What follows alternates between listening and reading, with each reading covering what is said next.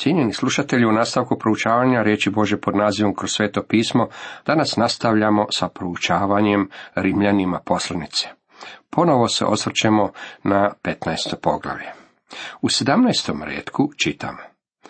Imam se dakle čime dičiti u Kristu Isusu s obzirom na ono što je Bože. Pavao je hrabro ili otvoreno pisao Rimljanima i u svemu tome bio vrlo apologetičan jer je prepoznavao da ovim svetima u Rimu vjerojatno nisu niti potrebne njegove upute. Unatoč tome, međutim, on im je pisao s pouzdanjem. U tome nema nikakve želje za osobnim probitkom. On je sluga Isusa Krista i on tvori samo i isključivo njegovu volju. Ovo je vrlo važno vidjeti. Postoji jedna stvar koja nikada ne bi smjela karakterizirati Božeg slugu, a to je oholost. Nikada ne bismo smjeli biti službeni, već bismo trebali imati stav da samo služimo gospodinu Isusu Kristu i da je On taj koji upravlja svime. 18. i 19. redak dalje kaže. Jer ne bih se usudio govoriti o nečemu što Krist riječju i djelom, snagom znamenja i čudesa, snagom duha nije po meni učinio da k poslušnosti privede pogane. Tako sam od Jeruzalema pa uokolo sve do Ilirika pronio evanđelje Kristovo. U ovome odjeljku Pavao nam govori nešto vrlo važno. Ako želimo razumjeti Pavla, a poglavito je li on ili Petar utemeljio crkvu u Rimu, moramo pozorno pratiti ono što ovdje piše. Pavao kaže, ja ne želim primati slavu zbog dijela koje su učinili drugi, poglavito među poganima. Naravno da on nije mogao biti zaslužan za ono što je bilo urađeno na dan pedesetnice, što je bio početak službe koja je rezultirala u tome da evanđelje dođe i k poganima. On nije mogao biti zaslužan zato što je evanđelje došlo do prvih pogana. Šimon Petar je bio taj koji je odnio evanđelje u Kornelijev dom. Pavao će govoriti samo o onim stvarima koje Krist je učinio kroz njega. On je imao posebnu službu kao apostol poganima. Snagom znamenja i čudesa, koji su bili vjerodajnice apostola i službenika u ranoj crkvi. Čuda i znakovi su bili dani kako bi se crkva ustanovila na ispravnom temelju prije nego što je i riječ Novoga Zavjeta bila napisana. Pavao je govoreći vjernicama u Efezu, rekao da su oni nazidani na temelju apostola i proroka, a zaglavni je kamen sam Krist Isus Efežanima 2.20. On time nije želio reći da su apostoli taj temelj. Nema drugog temelja osim Krista, Čitamo u prvoj Korinčanima 3.11, jer nitko ne može postaviti drugoga temelja osim onoga koji je postavljen, a taj je Isus Krist. Međutim, apostoli su ti koji su postavili temelj Isusa Krista. To je ono što Pavao ovdje želi reći. Pavao govori kako je evanđelje Isusa Krista po njemu došlo sve do Ilirika. Ilirik je bio rimska provincija koja se nalazila odmah pokraj Italije. Protezao se do Jadranskog mora i do rijeke Dunava. Pavao je do tog trenutka propovjedao sve od Jeruzalema do provincije koja se nalazila odmah pokraj Rima. Još nije stigao do Rima. Usput valja napomenuti kako nemamo zapisa o Pavlovim putovanjima po tom području. Nesumnjivo, on je bio na mnogim mjestima o kojima mi nemamo nikakvih pojedinosti. Ima onih koji vjeruju da je Pavao došao do Španjolske. Ja vjerujem da nam ova poslanica otkriva kako je otišao u Španjolsku, a ja vjerujem da je otišao i u Veliku Britaniju jer je pokrio Rimsko carstvo, kao što ćemo to i vidjeti. 20. i 21. redak nam dalje kažu, i to tako da sam se trcio navješćivati evanđelje ne gdje se već spominjao Krist, da ne bih kradio na temeljima drugih, nego kako je pisano, vidjet će ga oni kojima nije navješten, shvatiti oni koji zanj nisu čuli. Možda će moj prevod ove stihove učiniti u nekoliko jasnijima. U istinu, Na taj način sam učinio mojom ambicijom da propovijedam evanđelje, ne ondje gdje se Krist već spominjao, da ne bih gradio na temelju drugog čovjeka, već kao što je pisano, vidjet će ga oni kojima nije navješten i oni koji nisu čuli razumjeće. Kod Pavla se tu radilo o pitanju časti, a ne o pitanju natjecanja, kada je odlazio kao pionir na područja na kojima evanđelje još nije bilo propovijedano. Pavao je imao posebnu službu. Pavao nije služio na mjestima na kojima je već postojala crkva ili na mjestima kamo su otišli drugi. On je bio pravi misionar, što u stvari znači riječ evanđelist u Novome Zavetu. Pavao nikada nije imao odbor koji bi mjesto njega učinio pripreme radnje na terenu. Kada je Pavao ulazio u grad, nitko ga nije dočekao s dobrodošlicom. Gomila ga nije pozdravljala. Ako ga je itko pozdravljao, obično je to bio šef policije, koji ga je obično uhitio i bacio ga u tamnicu. S obzirom da su apostoli postavljali temelj, vjernici su trebali biti vrlo oprezni tko su bili apostoli i koga slušaju. Pavao je imao vjerodajnice koje je Bog dao svim apostolima. Za Pavla i Barnabu piše u djelima 14.3. Oni se pak zadržaše duže vremena, smjeli u gospodinu koji je svjedočio za riječ milosti svoje, davao da se po njihovim rukama događaju znamenja i čudesa. Vidite, ovo su bile značajke koje su pratile apostole i prve propovjednike evanđelja.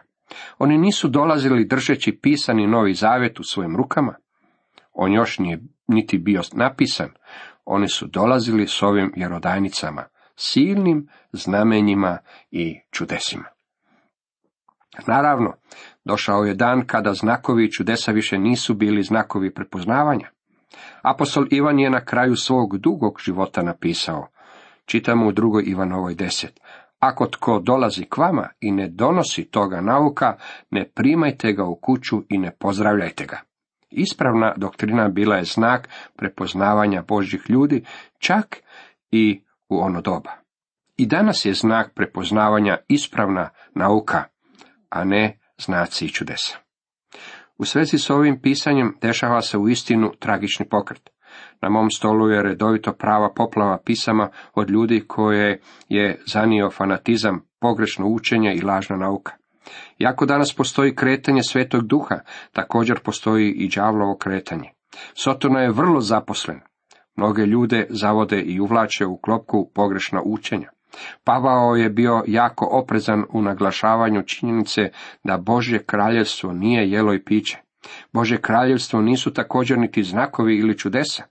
Nije to niti jedna od ovih izvanjskih stvari. Bože kraljevstvo je samo pravednost. Čitam o raznim skupinama koje se sastaju i upražnjavaju svakovrsne seksualne obrede uopće ne žive za Boga. Ipak govore o raznim znakovima koje oni imaju kao što je govorenje u jezicima. Dragi moji prijatelji, bilo bi bolje da je čisti jezik. Ako je gospodin ušao u vaš život, on vas je očistio. Čisti jezik koji ispravno objavljuje Božju riječ je ono što je mnogim ljudima današnjice potrebno.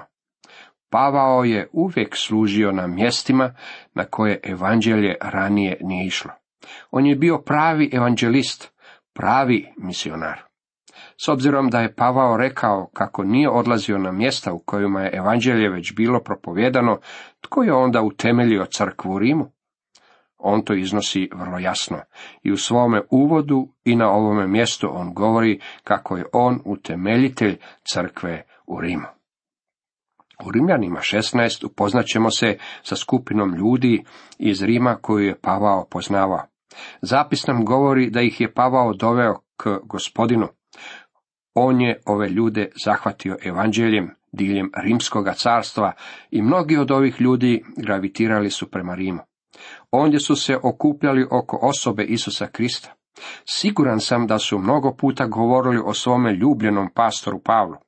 On je utemeljio crkvu, ne odlazeći onam osobno, već daljinskim upravljačem, mogli bismo reći nekom vrstom duhovnog radara. Vidjet će ga oni kojima nije navješten, shvatiti oni koji za nj nisu čuli. Čini se da je životni stih Pavla kao misionara. To je navod iz knjige proroka Izaije 52. poglavlja 15. redka iz Septuaginte. Pavao je bio oduševljen što može otići i propovijedati evanđelje onima koji su bili duhovno slijepi. Nakon što je Pavao propovjedao, neki bi brat rekao, ja razumijem, brate Pavle, ja ću prihvatiti Krista kao svog osobnog spasitelja. Nema većeg doživljaja od predstavljanja Krista i od toga da se ljudi okrenu njemu. 22. redak, time sam po najčešće bio spriječen doći k vama. Kada Pavao kaže da je bio spriječen, možete biti sigurni u jedno. Bio je uistinu spriječen. Na njegovom su putu bile postavljene mnoge cestovne zapreke. 23. i 24. redak nastavljaju, sad mi pak više nema mjesta u ovim krajevima, a živa mi je želja, ima već mnogo godina doći k vama. Kad pođem u Španjolsku, nadam se doista da ću vas na proputovanju posjetiti i da ćete me onamo otpraviti, pošto mi se najprije bar donekle ispuni želja biti s vama. Pavao jasno iznosi kako želi evanđelje odnijeti daleko i da dolazi u Rim. Sada je izrekao nešto čudno i neuobičajeno. Sad mi pak više nema mjesta u ovim krajevima. Nameće se pitanje što je Pavao želio reći ovim riječima. Je li govorio da više nema mogućnosti za propovjedanje evanđelja u onom dijelu rimskog carstva u kojem se u tom trenutku nalazio? Je li mu se vrata u potpunosti zatvorila? Jesu li svi bili spašeni? Je li svaki zakutak bio evangeliziran? Ja sam ranije bio mišljenja kako je odgovor na ovo pitanje ne. Međutim, sada kada sam posjetio mjesta na kojima se nalazilo sedam crkava u Maloj Aziji, siguran sam da sam bio u pravu, jer su Pavao i drugi svjedoci bili vjerni i evanđelje je bilo posijano po onom cjelokupnom području. Riječ se proširila. Dr. Luka je rekao kako su svi, i židovi i pogani, čuli evanđelje. To ne znači da su se svi okrenuli Kristu, međutim, svi su čuli. Pavao je sada tražio novo područje. Oči je usmjerio prema krajnjim granicama carstva. Rekao je, živa mi je želja, ima već mnogo godina doći k vama kad pođem u Španjolsku. Drugim riječima, Rim nije bio njegovo krajnje odredište. On je želio poći u Španjolsku. Došao je s jednog kraja Rimskog carstva i želio je otići na drugi kraj Rimskog carstva. Rekao je, nadam se doista da ću vas na proputovanju posjetiti i da ćete me onamo otpraviti. Vidite, Rim nije bio njegov cilj. On je želio otići sve do kraja carstva. Pitanje koje se nameće je sljedeće. Je li Pavao ikada otišao u Španjolsku? Ako jest, o tome nemamo nikakvih zapisa. Međutim, nemamo nikakvih zapisa niti o njegovom putovanju u Ilirik. Ne bismo bili znali da je otišao onamo da to nije spomenuo u 19. stihu. Ja osobno vjerujem da je Pavao posjetio Španjolsku i ostatak Rimskog carstva. Moj razlog za takvo vjerovanje je izjava koju je izrekao kada je stigao do kraja svog života. Rekao je, a čitamo u drugoj Timoteju 4.7, dobar sam boj bio, trku završio, vjeru sačuvao. Pavao je rekao da je dovršio svoju trku. Mislim da to ne bi bio rekao da nije otišao u Španjolsku, jer je Španjolska bila na njegovom putnom planu. Pavao je želio otići u Španjolsku, a također je želio otići i u Jeruzalem. Nastavljamo, ali sad idem u Jeruzalem da poslužim svetima. Makedonija i Ahaja odlučiše očitovati neko zajedništvo prema siromašnim svetima u Jeruzalemu. Želio je otići u Jeruzalem, kako bi siromašnim svetima odnio darove, a želio im je predati iz vlastite ruke. Zašto? Zbog toga što je opustošio crkvu u Jeruzalemu. On je vodio progon vjernika u Jeruzalemu. U srcu ovog velikog apostola bila je iskrena želja da im ovo nadoknadi time što će im odnijeti darove. Neko zajedništvo. Krčka riječ prevedena sa doprinos je koinonija, što znači zajedništvo. Ova riječ se upotrebljavala za sve što su vjernici mogli podijeliti. Krista riječ, molitvu, gospodnju večeru i materijalne darove. Kršćani imaju zajedništvo s Bogom, s Kristom i jedni s drugima kada daruju.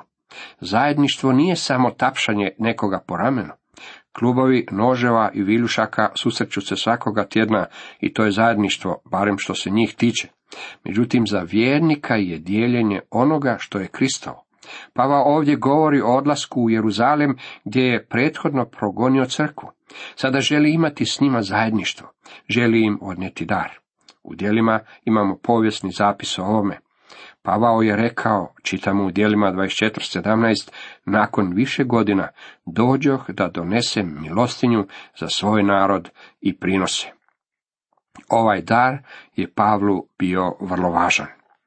U 27. redku dalje čitamo da odlučiše, a i dužnici su im, jer ako su pogani postali sudionicima njihovih duhovnih dobara, dužni su im u tjelesnima poslužiti.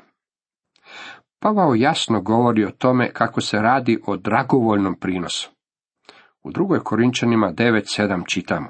Svatko neka dade kako je srcem odlučio, ne sa žalošću ili na silu, jer Bog ljubi vesela darivatelja. Ovo je prinos kojeg je Pavao sakupio. Pavao nam vrlo jasno govori da se ne radi samo o dragovoljnom prinosu. Nisu mogli dati ni na koji drugi način, a da bi udovoljili Bogu, već također iznosi činjenicu da su oni imali moralnu obvezu i dug platiti. Pogani su primili evanđelje od Izraela. Naš gospodin Isus je rekao, čitamo u Ivan 4.22, vi se klanjate onome što ne poznate, a mi se klanjamo onome što poznamo, jer spasenje dolazi od židova. Vidite, evanđelje je započelo u Jeruzalemu. Makedonija i Ahaja bile su obvezane prema Jeruzalemu. Neki od svetih u Jeruzalemu imali su financijskih poteškoća, koje su očito nastupile zbog progona. Makedonija i Ahaja sada su mogle materijalnim novcem platiti svoj duhovni dug. Ovo je bila obrnuta strana misija. To je slučaj kada misionarska crkva pomaže domaćoj crkvi. To isto može se dogoditi i u našem narodu, a ne tako dalekoj budućnosti. 28. redak. Pošto dakle to obavim, ovaj im plod zapečačen uručim, uputit ću se u Španjolsku i usput k vama. Možemo vidjeti kako je ovaj dar bio u istinu na srcu velikom apostolu Pavlu. Zapazite njegovu revnost koju je imao da ga odnese u Jeruzalem. Zbog tog putovanja, naravno, upao je u ruke svojim neprijateljima koji su ga uhitili. Ja se ne slažem s nekom svojom braćom kako je Pavao tijekom tog razdoblja bio izvan Bože volje. Ja držim kako je Pavao u potpunosti bio u Božoj volji kada je otišao u Jeruzalem, kao što to možemo vidjeti u knjizi dijela apostolskih. Ovaj im plod zapečaćen uručim je za nas pomalo čudan izraz i on ne može značiti više nego da je tražio potvrdu za ono što im je predao. On im je osigurao dar. To vjerojatno znači da je Jeruzalemska crkva željela vidjeti nekakvi plod svojih misionarskih napora. Ja osobno vjerujem da ako želite dati novac za neku stvar, morate znati kamo on ide. Područje kršćanskog davanja je jedno od onih na kojem se skrivaju mnoge opasnosti. Ja mislim, dragi moji kršćanski prijatelji, kako ne biste smjeli davati novac za neko djelo ako o njemu ne znate barem dvije stvari. Prvo, što taj novac radi i drugo, doprinosi li on širenju Bože riječi na način koji ostavlja učinka u srcima i životima. Cijenjeni slušatelji, toliko za danas.